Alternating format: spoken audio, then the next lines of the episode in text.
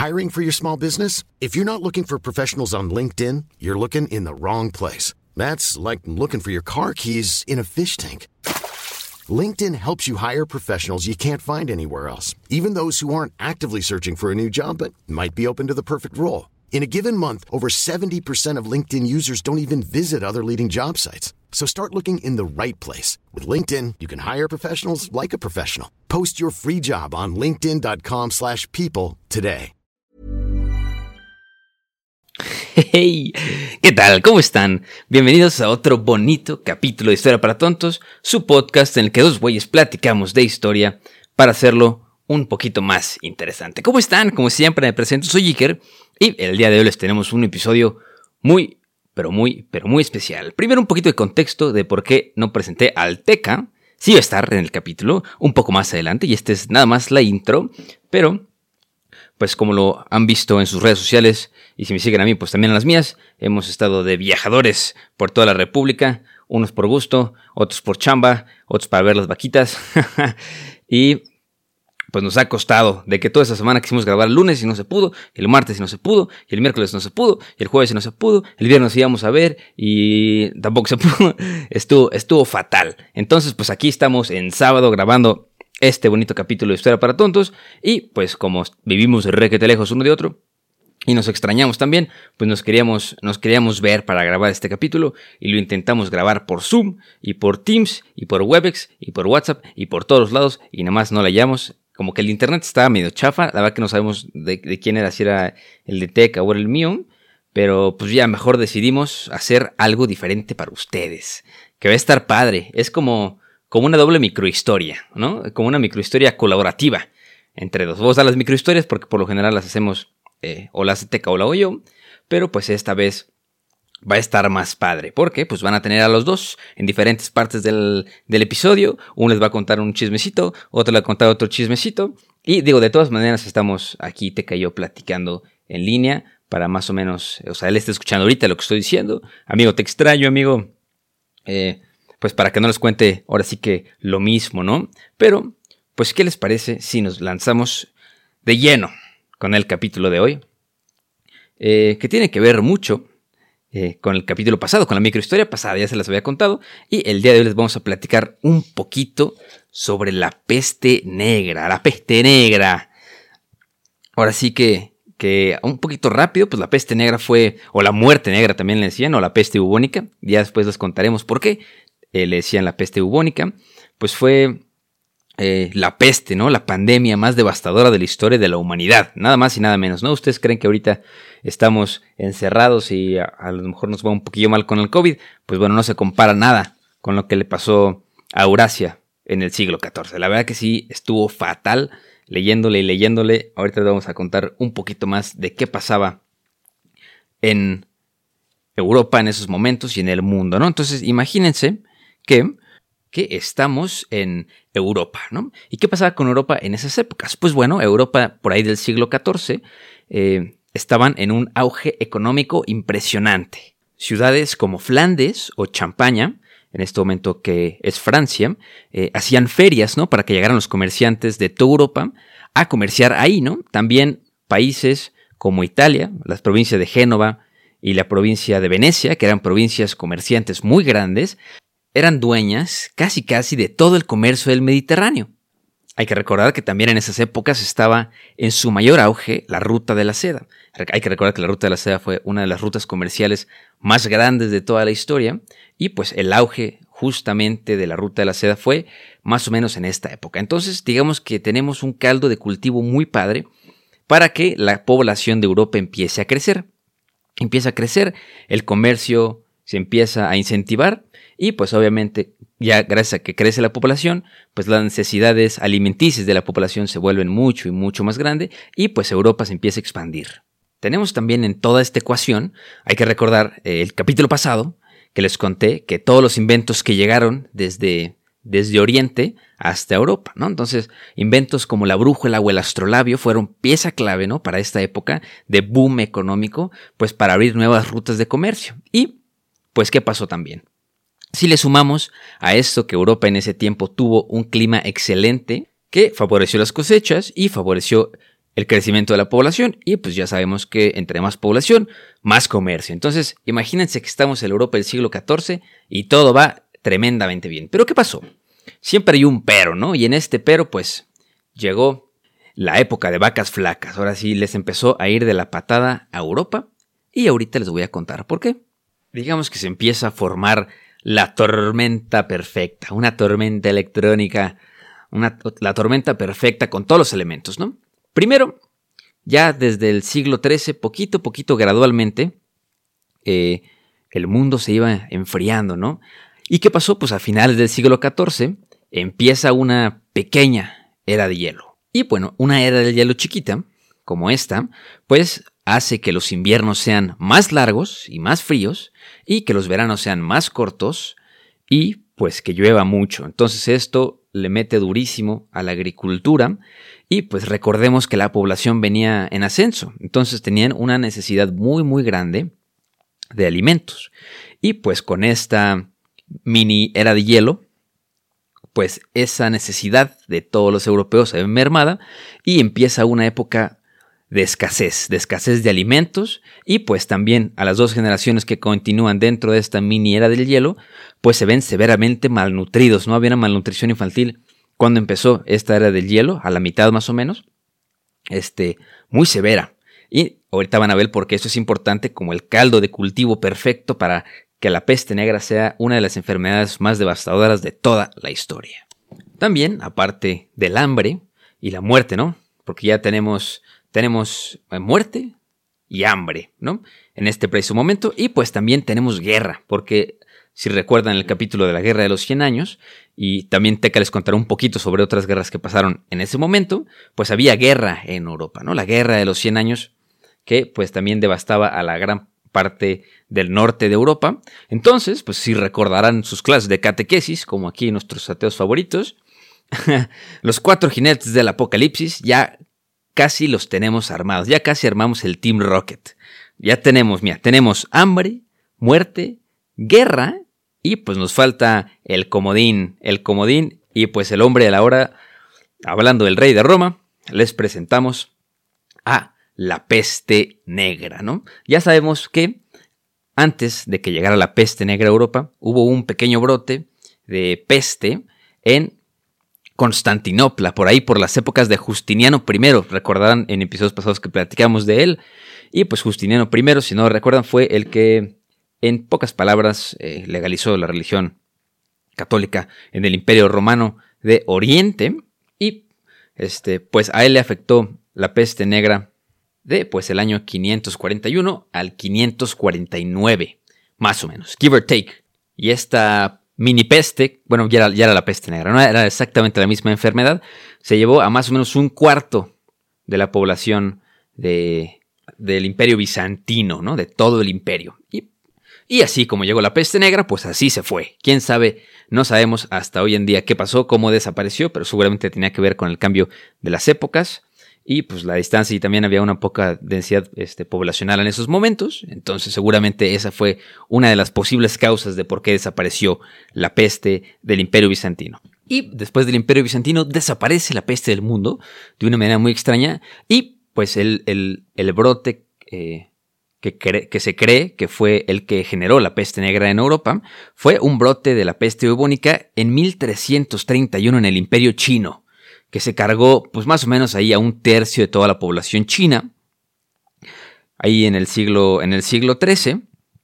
Y pues fíjense estas cifras, 1331 y hasta 1346, que es que llega a Europa. O sea, fueron 15 años, ¿no? En 15 años le tardó a la peste negra llegar del imperio chino a Europa. Pero ¿qué pasa? Pues en el momento que llega a Europa nada más le, le toma 5 años a la peste hacer ya eh, problemas muy, muy grandes en Europa, ¿no? Ya en, en, cuatro o cinco años se diezma al 80% de la población europea. Y pues, ¿cómo es que llega de China a Europa? Pues bueno, como al principio les conté, en la provincia de Cafa, eh, que estaban bajo el yugo del imperio mogol, estaban perdiendo la invasión, pues llegan los mongoles y pues salen los barcos de Cafa hacia Europa como Caronte, llevando a la muerte encima, ¿no? Pues obviamente en los barcos no se conocía, no, se no había medicina en ese momento, ¿no? La ciencia estaba en pañales, todavía no había pasado el renacimiento. Entonces, pues no se sabía, no se sabía que las ratas cargaban enfermedades, no se sabía que se tenía que lavar las manos, no se sabía que las enfermedades, no se sabía que, que existían ni bacterias ni virus, o sea, estaba en pañales la medicina y pues obviamente los barcos que salieron de Cafa hacia Italia hicieron tres paradas esos barcos, ¿no? Primero estuvieron en el puerto de Pera, cerca de Constantinopla, el segundo en Medina y el tercero en Marsella. Entonces, pues hay que recordar que había un auge económico y comercial gigantesco en Europa, entonces todas las ciudades estaban muy muy bien conectadas. Y pues fue principalmente desde Medina y Marsella que se expandió la peste negra a todo, a toda Europa. Y pues obviamente ya después de la tercera parada no llegó nadie vivo.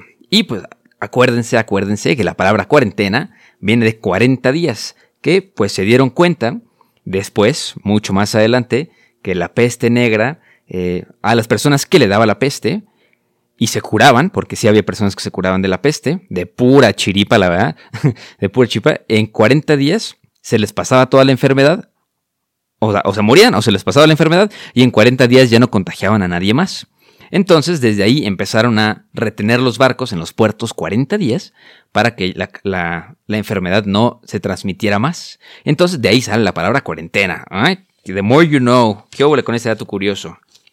Y te digo, hay que recordar también que la ciencia en ese momento, pues, por lo que a la ciencia se refiere ahora sí, pues no existía como tal, ¿no? La medicina poseía cierta como independencia de la filosofía y pues era como una, una medio disciplina, no era una ciencia, era una disciplina que se impartía en las universidades, pero era más, o sea, era mucho más empírica que científica. Y pues, o sea, seguía como una influencia, en buena medida, por los conocimientos que aportaban otros autores este, griegos y latinos. Entonces, pues digamos que que la medicina en ese momento no estaba tan avanzada, todavía no había pasado el Renacimiento, y entonces por eso fue que ah, fue hasta 1874, me parece que nos dimos cuenta que era una bacteria de la peste, pero eso les contará al ratito, bueno, en unos cuantos minutos, el gran Teca. Bueno, eh, hay que acordarse que eh, no nada más atacaba a los pobres, sino obviamente los pobres eran el grupo que más estaba vulnerable porque convivían con las ratas. Ya después se dieron cuenta que, como te que les contará, la peste venía de las ratas. Bueno, no tanto de las ratas, sino de las pulgas que vivían en las ratas. Pero bueno, eso un poco más adelante. Entonces, pues la peste no distinguía ahora sí que estratos sociales así como el COVID y como cualquier otra enfermedad del mundo. Eh, pero pues era más fácil que le daba a los pobres, pero aún así se murieron muchísimos nobles en ese momento, como eh, el duque, o sea, en Rusia, se murió el duque de Moscú y el patriarca más grande de la iglesia ortodoxa en Rusia. ¿no? También se murió el rey Alfonso XI en 1350, rey de España durante la Reconquista, y pues la hija del rey de Inglaterra, la princesa Joana, durante la Guerra de los Cien Años, pero no se murió por la guerra, sino se murió de peste negra. Y no fue hasta que eh, se empezaron a morir los nobles que empezaron a poner todas estas medidas de salubridad porque ya les entró el miedito, ¿no? Las primeras medidas que, conocemos que se tomaron en la antigüedad eh, se vieron en, la, en la provincia de Venecia, ¿no? Sabemos que Venecia es una serie de islas ahí chiquitas, entonces en Venecia se, se murió el 60% de toda la población y pues se dieron cuenta de que si apartaban a los muertos eh, que también se podían contagiar si tenían contacto con los cuerpos, muertos obviamente, pues entonces los empezaron a llevar en barcos y los empezaron a enterrar en islas aledañas a Venecia. Y pues ahí empezó a bajar un poco la, la contagiadera, pero de todas maneras se murió, se nos petateó el 60% de todas las personas de Venecia. En, en Milán, otra otra medida que adoptaban era darle de comer, o sea, primero encerraban a los, a los encuarentenaban, ahora sí, eh, que, mira, la cuarentena, el bicho, que te quiero contar un poquito más, pero así como medio intro, el bicho tomaba seis días en incubarse. Y entonces, este, seis días en incubarse y seis días en matarte. o sea que no te dabas cuenta hasta que te empezaba a... Ahorita te vamos a contar los síntomas también de la peste negra, pero no te dabas cuenta y en el momento que te dabas cuenta prácticamente estabas destinado a la muerte, a la mortición, a la morición. Entonces, pues en Milán se dieron cuenta de que todos tenían que estar encerrados, todos, todos se encerraban y cuando se enteraban que había alguien que tenía la peste, lo alimentaban eh, durante pues seis días casi casi, ¿no? Porque pues, ¿para qué más si ya se van a morir en seis días? Hay, personas que se morían en dos, en dos días o en un día, o sea, puedes amanecer con fiebre en la noche ya estabas fatal y te morías en, en la madrugada del día siguiente. Entonces pues en Milán se dieron cuenta de esto y pues les daban de comer eh, con un sistema de poleas por las ventanas. Entonces cuando empezaron a poner todas estas medidas sanitarias, o las conocemos, en ese momento no había algo como la sanidad, pero pues había varias maneras de vivir la vida, ¿no? Primero, había personas que se escapaban, decían, güey, es que la ciudad está malísimo y me voy, pero pues lo que muchos no sabían es que, eh, o sea, esta enfermedad se refiere como zoonosis, o sea, es una enfermedad que atañe a los animales y que después también a los humanos, pero viene desde los animales. Entonces había muchas personas que planteaban vivir su vida en el campo, entonces iban de la ciudad, pero no sabían que con ellos llevaban la peste, sus seis días o siete días que llevaban contagiados, llevaban otros pueblos y la contagiaban. Y pues también afectaba a, a los animales de granja. Entonces no nada más se morían las personas y los granjeros que se llevaban a su ganado, sino pues también al ganado. Entonces la población en general se empezó a dar cuenta de que no había mucho que hacer, ¿no? Entonces salió como estas dos maneras de plantearse la vida. Uno, pues darse a los placeres de la vida, ¿no? De que ya vamos, me mama el puto exceso, vamos a matarnos, así, literalmente, ¿no? Se daban al sexo, a las drogas, a, cualquier placer de la vida, a comer y a disfrutar lo último que se quedaban, porque pues obviamente se iban a morir pronto, porque pues sabían que no había manera de, detener la, plaga. Y pues, la, o sea, ahorita les vamos a contar un poquito más sobre qué, qué, se creía que generaba la plaga, pero pues en, en, Europa primordialmente se creía que era un castigo de Dios. Y pues las otras partes, unos eran los que estaban a los placeres de la vida y pues sale otro grupo, ¿no? Que se pegaban y se flagelaban. Le decían los flagelantes o los flagelantes en español pues iban por ahí lamentándose, pidiendo misericordia del Señor porque pensaban que la peste era un castigo divino, ¿no? Que llegaba el miasma, así, bajó del cielo después de un terremoto o de un eclipse y fue un castigo divino. Entonces pues se congregaban millones y millones, bueno, tampoco millones, miles y miles de personas a flagelarse y a pegarse y a pedir misericordia divina y pues muchos de ellos no se morían de peste, eh, sacrificaban su dos o tres meses y medio que les tocaba de vida antes de la peste, pues para flagelarse y morirse a los 3-4 días por heridas infectadas. Entonces, pues salen eh, estas dos maneras de vivir la vida y pues después de esto, un poquito después, empiezan a salir los primeros tratados médicos. Hay que recordar esta figura del doctor de la peste negra, ya saben que es como con su bata que cubría toda la piel, eh, guantes, botas grandes, eh, sombrero, cuello alto para que no estuvieran nada, nada, nada expuestos y una máscara muy grande con un pico, así como si fuera Overhaul de My Hero Academia. Así, de Boku no Hero. Tener un pico muy grande con su máscara de picos y pues así se ve medio tetricona la verdad la máscara, pero el pico se utilizaba para meter eh, hierbas de olor o hierbas medicinales para que ellos los estuvieran oliendo, porque pues también se creía eh, en esos momentos que la peste se se contagiaba por el miasma. El miasma es como, como este hedor que desprenden los cuerpos muertos y pues se creía que si olías el miasma o estabas en contacto con los olores de los cuerpos muertos, porque ahorita les voy a explicar un poquito cuáles eran los síntomas, ¿no? Primero te daba fiebre, fiebre superando los 40. Hiring for your small business? If you're not looking for professionals on LinkedIn.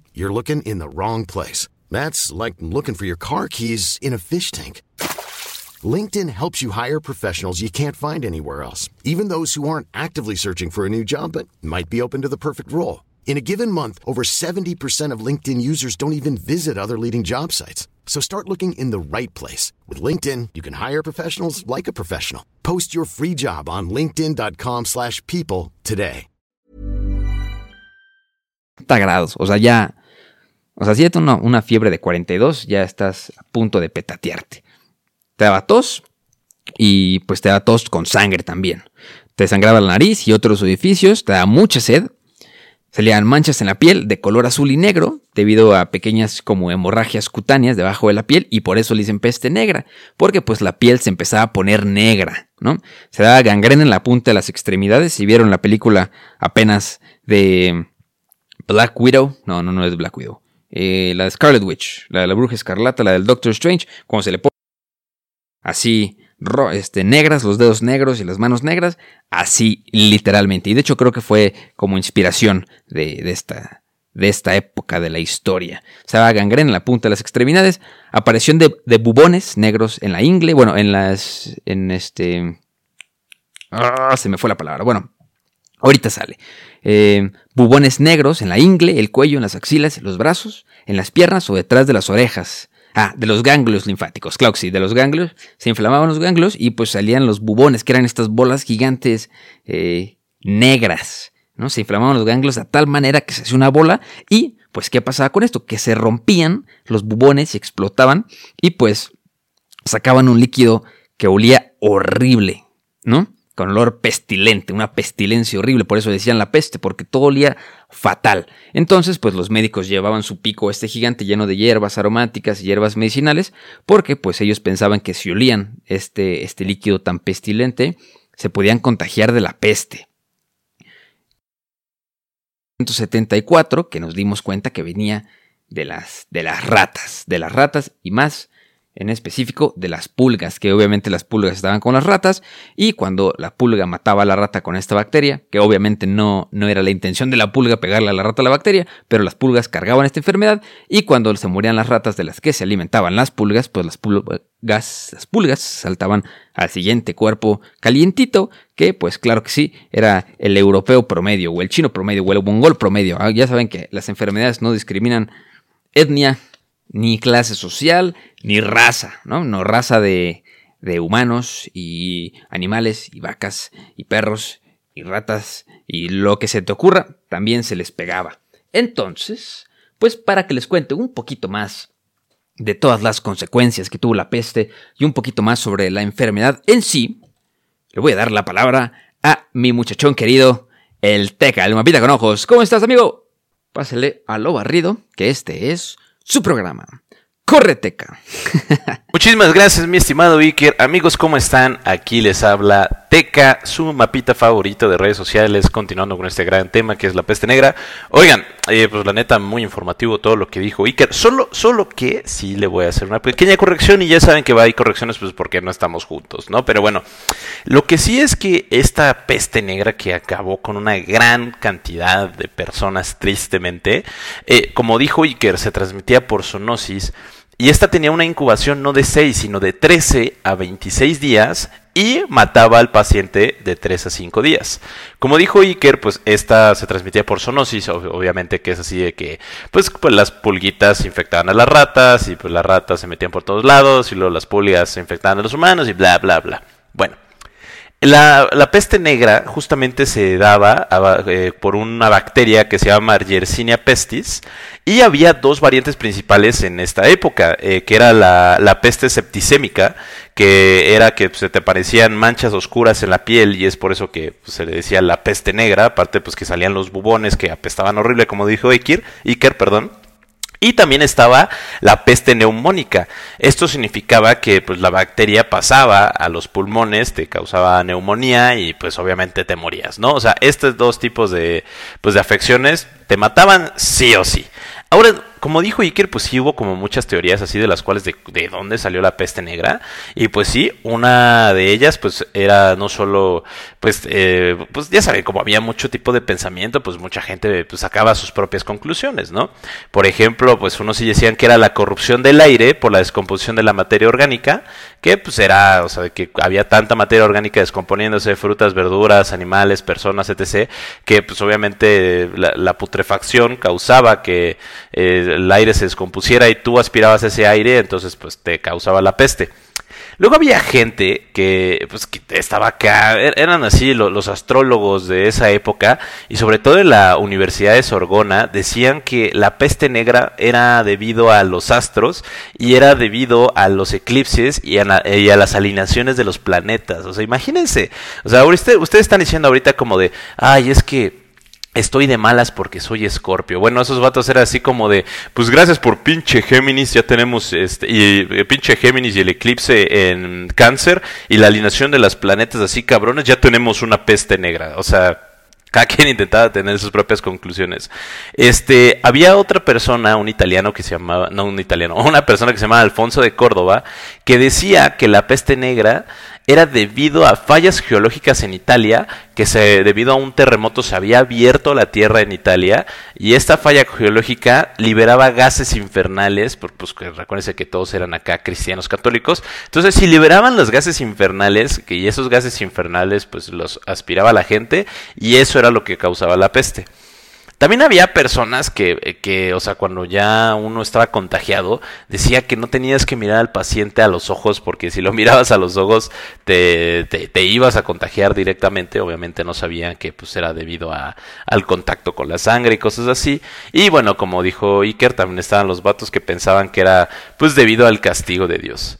Ahora, Iker ya les explicó muy bien cómo fue que se estuvo propagando esta gran enfermedad alrededor, de Europa, pero algo muy curioso es que la gente nada más dice como de, güey, es que la peste, este, la peste negra, la peste bubónica, pues únicamente afectó a Europa y pobrecitos eh, blancos sufrieron demasiado con esta peste. No, no es así, sino que, o sea, también este afectó pues una gran parte de Asia y una gran parte del norte de África. Los únicos países que fueron eh, muy muy muy poco afectados por esto por esta enfermedad eh, fueron los países nórdicos, sobre todo Finlandia y, y, algunas regiones de Polonia y, o sea, por esa parte de Europa Central y casi Europa del Este, también hubo muy, muy, muy poca afectación por la pandemia. Ahora, eh, algo que también pues hizo que la peste bubónica, la peste negra creciera tanto, pues fue también las guerras, ¿no? O sea, como dijo Iker, pues estaba el contexto de la guerra de los 100 años, pero también una guerra, hubo una guerra que específicamente ayudó a, propagar muchísimo este, la, esta enfermedad, que era la, la guerra húngara-napolitana, húngara-napolitana, perdón. Esto fue lo que expandió directamente la enfermedad a Italia, Francia e Inglaterra, pues porque tanto los napolitanos como los húngaros tenían grandes aliados de estos países y pues ya cuando se acabó la guerra, que se tuvo que interrumpir de hecho debido a esta pandemia, pues obviamente llevaron la pandemia a sus países. Ahora, se cree que gracias a la peste bubónica fallecieron entre el 30 a 40% de los europeos. ¿no? O sea, realmente pues sí fue muy una peste, o sea, muy grande, pero pues hay gente muy alarmista que dice que no, que en verdad se murieron el 60% de los europeos, el 80% de los europeos. No, eh, sí se murieron eh, de 30 a 40% de los europeos y se manejan cifras de, o sea, de que fue como el 60% de la muerte de, de las poblaciones, porque sí hubo eh, ciudades como fue este Francia, de Francia, Francia no es una ciudad pendejo, no, como fue este París, como fue Florencia, que sí se llegó a morir el 60% de la población, e inclusive en estas ciudades se llegaban a enterrar hasta 500 personas al día. Imagínense, o sea, la, la, la pandemia llegó tal grado en ese entonces que 500 personas al día, ustedes dirán, bueno, es que con el COVID se morían 2.700 personas al día en cada país, o sea, sí, pero tomen en cuenta que ahorita somos casi 8 mil millones de personas, y, y, en ese entonces, pues la densidad poblacional era mucho menor y aparte las poblaciones en las ciudades eran muy pequeñas. Entonces, que llegaran a morirse 500 personas al día era una afección, pues terrible, ¿no? O sea, la verdad, pues 500 personas al era gente que trabajaba en el campo, gente que se dedicaba a hacer, este, pues productos básicos para comer, gente que tenían oficios importantes como herrerías y, y así. Entonces se cree que en Europa, pues sí se llegaron a morir tristemente y aproximadamente 25 millones de, personas y tanto en Asia como en África eh, se llegaron a morir de 40 a 60 millones de personas. O sea, imagínense la cantidad de gente que llegó a morir. Estamos hablando de casi que 85 eh, millones de personas muertas debido a esta peste. Y ustedes pensaban que el COVID estaba ñero, imagínense en este entonces.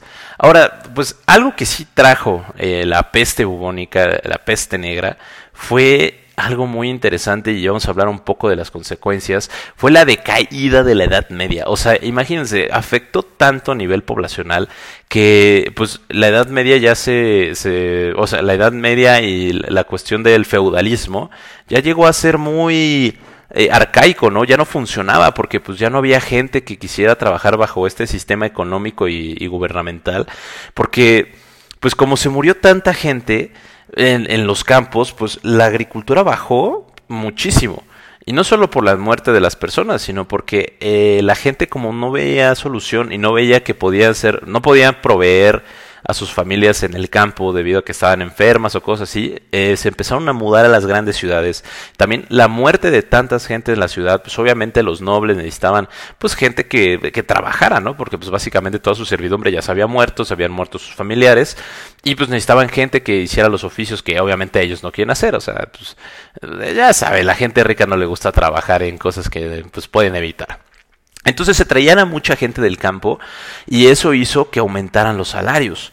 O sea, porque obviamente pues la gente del campo decía como, de, ok, güey, sí me voy a la ciudad, pero sí me tienes que prometer algo, ¿no? O sea, págame más. ¿Cómo crees que me voy a mover de mis tierras? ¿Cómo crees que me voy a mover de aquí?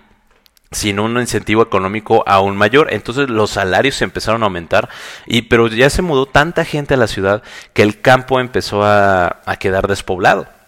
Entonces la agricultura bajó muchísimo la, la, población de las ciudades aumentó, obviamente pues como se crecieron los salarios, se empezaron a crear otro tipo de, clase social que ya después conoceremos como los burgueses, o sea, empezó a crecer la, la clase burguesa porque pues empiezan a tener mejores, eh, los nombres empiezan a pagar más, entonces eh, pues, los plebeyos empiezan a tener mayor eh, ingresos y, y, no solo esto, sino que debido a que la gente pues, empieza a crecer la burguesía y la gente empieza a pensar y empieza a educarse, empezaron, empezaron a crearse grandes revueltas y grandes revoluciones en contra de la nobleza y sobre todo en contra de la iglesia porque pues, sí se dieron cuenta que había muchos abusos por parte de estas élites y ellos estaban eh, pues, tenían unos beneficios mínimos no a cambio de lo que ellos estaban otorgando entonces, eh, empiezan a haber revueltas en muchos, en muchos gobiernos y muchas, este, y muchas organizaciones de la iglesia intentan sofocar estas revueltas, pues obviamente, pues fracasaron rotundamente porque pues de repente se les alzaron en armas así 30 mil güeyes que tenían hambre o 30 mil güeyes que ya no querían ser parte de los plebeyos. Y pues obviamente lo que tuvo que hacer la iglesia y lo que tuvo que hacer eh, la nobleza pues es llegar a acuerdos, entonces ve la, la decaída de la nobleza, empieza a crecer la burguesía y no solo eso, sino que la figura del rey empieza a tomar más poder y empieza a tener ya un, este ya, bueno, empieza a desaparecer poco a poco los feudos, entonces todo ese poder que se le otorgaba a los señores feudales lo empieza a adquirir los reyes. Y, eh, estos reyes lo único que hacían pues era ponerse de, de acuerdo con esta nueva clase social que eran las clases burguesas. ¿Y qué más? Uh, no, y aparte, pues durante la pandemia, en este, en esta manera de intentar explicar este pues qué es lo que estaba pasando, o sea, por qué había una pandemia, por qué la gente estaba enfermando, obviamente como pues Europa es un, era un país pues mayormente cristiano y como buenos cristianos que son, decidieron echarle la culpa a los judíos. O sea, como siempre los pobres judíos tienen la culpa de todas las crisis que tiene el mundo. O sea, la neta, y obviamente es una estupidez eso, pues porque empezaron otra vez movimientos de purga en contra de los judíos, ¿no? Así como hubo esos movimientos de purga durante las cruzadas de judíos donde les echaban la culpa a los judíos de las tragedias de, pues, de, lo que estaba sucediendo en Europa. Lo mismo pasó ahora con la peste negra, o sea, que dijeron como, no, güey, pues es que saben qué, los judíos son los malos, estos güeyes envenenan ríos, envenenan los pozos, estos güeyes son los que nos están enfermando. Entonces empieza una persecución de los pobres judíos, eh, pues muchos tienen que eh, viajar a lo que hoy conocemos como Medio Oriente, otros se esconden, otros se levantan en armas, eh, entonces eh, inclusive fue tal, tanto, tanto, tanto eh, que se le persiguió a los judíos que inclusive el mismo Papa tuvo que lanzar un comunicado a todos los cristianos, a toda Europa, diciendo que se deje de perseguir a los judíos, que ellos no tenían la culpa de la peste, ¿no? O sea, que era una tontería que lo pensaran, o sea, que a lo mejor sí era un castigo divino, pero pues no era un castigo divino porque los judíos hayan hecho maldades o cosas así. Entonces, hasta que ya se dio el decreto papal, es cuando se deja de estar, eh, se, termina esta persecución al pueblo judío. Ahora, se dice este, que esta, esta peste fue el gran precursor de lo que hoy conocemos como el renacimiento, porque pues la gente ya le empieza a tener más desconfianza en la iglesia, porque pues como la iglesia quiso explicar estos sucesos a través de, de cuestiones divinas y la divinidad no salvaba a la humanidad, entonces la gente empezó a concentrarse más en la humanidad que en la divinidad. Y es como, a ver, güey, no debe de haber otro tipo de explicaciones. Entonces esto empieza a dar un precursor con, con el renacimiento, aunque en Francia, en algunas ciudades, ya existía este tipo de pensamiento progresista. Eh, pero sí se dice que la peste negra ayudó muchísimo a, a pues impulsar eh, los pensamientos renacentistas. Y bueno, finalmente, debido a la gran mortandad que causó esta pues esta enfermedad alrededor del mundo, pues sí hubo consecuencias ambientales muy curiosas que por ejemplo se enfrió la tierra o sea, se, se murió tanta gente que la, la, Tierra llegó a enfriarse. Y no solo eso, sino que en, lugar, en muchos lugares donde ya había una gran explotación de recursos, causó una reforestación natural.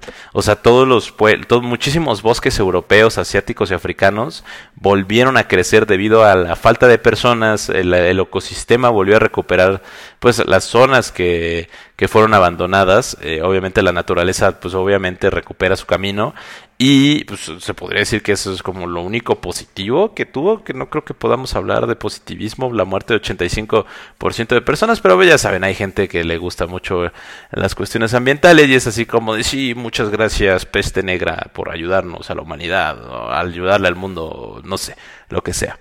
Ahora, eh, algo muy curioso, por ejemplo, y podemos comparar con lo que es el COVID hoy en día y con lo que es la peste negra. Por ejemplo, la peste negra sí es considerada una pandemia, fue una, considerada una pandemia crítica. El COVID, a pesar de que es terrible, es horrible y se ha llevado a muchísima gente, eh, incluyendo muchos familiares míos, el COVID no es considerado como una pandemia de riesgo. ¿Por qué? porque únicamente afecta a, severamente a adultos mayores y medianamente adultos, ¿no? Pero la afección a niños es mínima. Entonces, una pandemia únicamente se puede considerar de alto riesgo en cuanto niños y jóvenes empiecen a fallecer debido a esta enfermedad, que es algo que veíamos con la peste bubónica, con la peste negra. O sea que, pues, justamente es como, no, pues esta enfermedad afecta absolutamente a todos y no importa quién, este, quién se contagie, cualquiera puede morir. Mientras que el COVID si, le, si se llega a contagiar a un niño es de muy bajo riesgo que el niño pues fallezca. Un joven también puede sobrevivir de una manera muy sencilla. Únicamente los adultos mayores son los que se encuentran en alto riesgo. Entonces por eso se dice que la, este, el COVID no es así como tan alarmante como dicen, ¿no? Que a mi parecer la, pues, estuvo de súper de la verga y esperemos que pronto acabemos con esta pandemia. Así que bueno, mis estimados, aquí está el, eh, hasta aquí el capítulo del día de hoy. Espero que lo hayan disfrutado. Espero que les haya gustado mucho. Ya saben, este, suscríbanse a nuestro Patreon para tener contenido exclusivo. Suscríbanse a nuestro canal de YouTube. Historia para Tontos Podcast. Síganos en nuestras redes sociales. Historia para Tontos. Historia para Tontos-podcast en Instagram. Y bueno, ya saben que no hay historia si no hay un güey. Así que nos vemos a la próxima. Bye. Hi, I'm Daniel, founder of Pretty Litter. Cats and cat owners deserve better than any old fashioned litter. That's why I teamed up with scientists and veterinarians to create Pretty Litter. Its innovative crystal formula has superior odor control and weighs up to 80% less than clay litter. Pretty Litter even monitors health by changing colors to help detect early signs of potential illness. It's the world's smartest kitty litter. Go to prettylitter.com and use code ACAST for 20% off your first order and a free cat toy. Terms and conditions apply. See site for details.